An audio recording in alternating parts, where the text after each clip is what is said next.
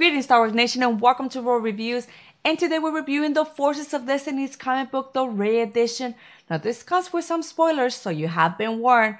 So sit down, buckle up, and hit the hyperdrive because Royal Reviews starts now.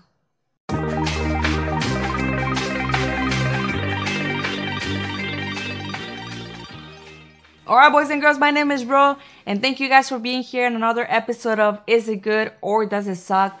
And to be honest with you guys, if you've seen the Forces of Destiny's episode where Rey is involved, you pretty much know what's in this comic book. So you don't even have to buy the comic book to learn what's inside the comic book if you've seen the Forces of Destiny's episodes.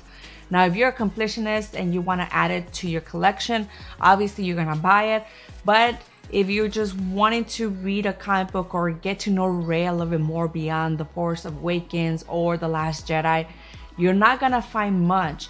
I mean, Rey does have a little bit of her inner monologue and she does have a dream, but there's nothing that really tells us more about Rey in her years in, in Jakku. So, because of that, I really didn't enjoy this comic book. And so, for that, I gotta tell you, this comic book sucked. Oh no, God! No, God, please, no! No! No! No! But let me know in the comment section below, guys, if you guys are reading these comic books or if you're just gonna skip it altogether.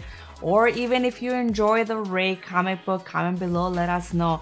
And also, don't forget to click on that little notification bell so you guys know when I upload a video. And thank you guys for your support. Don't forget to like and subscribe to this channel. And like always, can't wait to guys have back here at Royal Reviews.